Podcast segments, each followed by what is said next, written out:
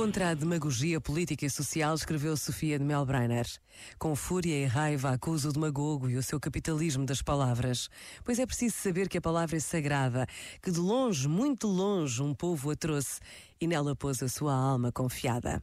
De longe, muito longe, desde o início, o homem soube de si pela palavra e nomeou a pedra, a flor, a água e tudo emergiu porque ele disse, com fúria e raiva, acusa o demagogo que se promove à sombra da palavra, e da palavra faz poder e jogo, e transforma as palavras em moeda, como se fez com o trigo e com a terra.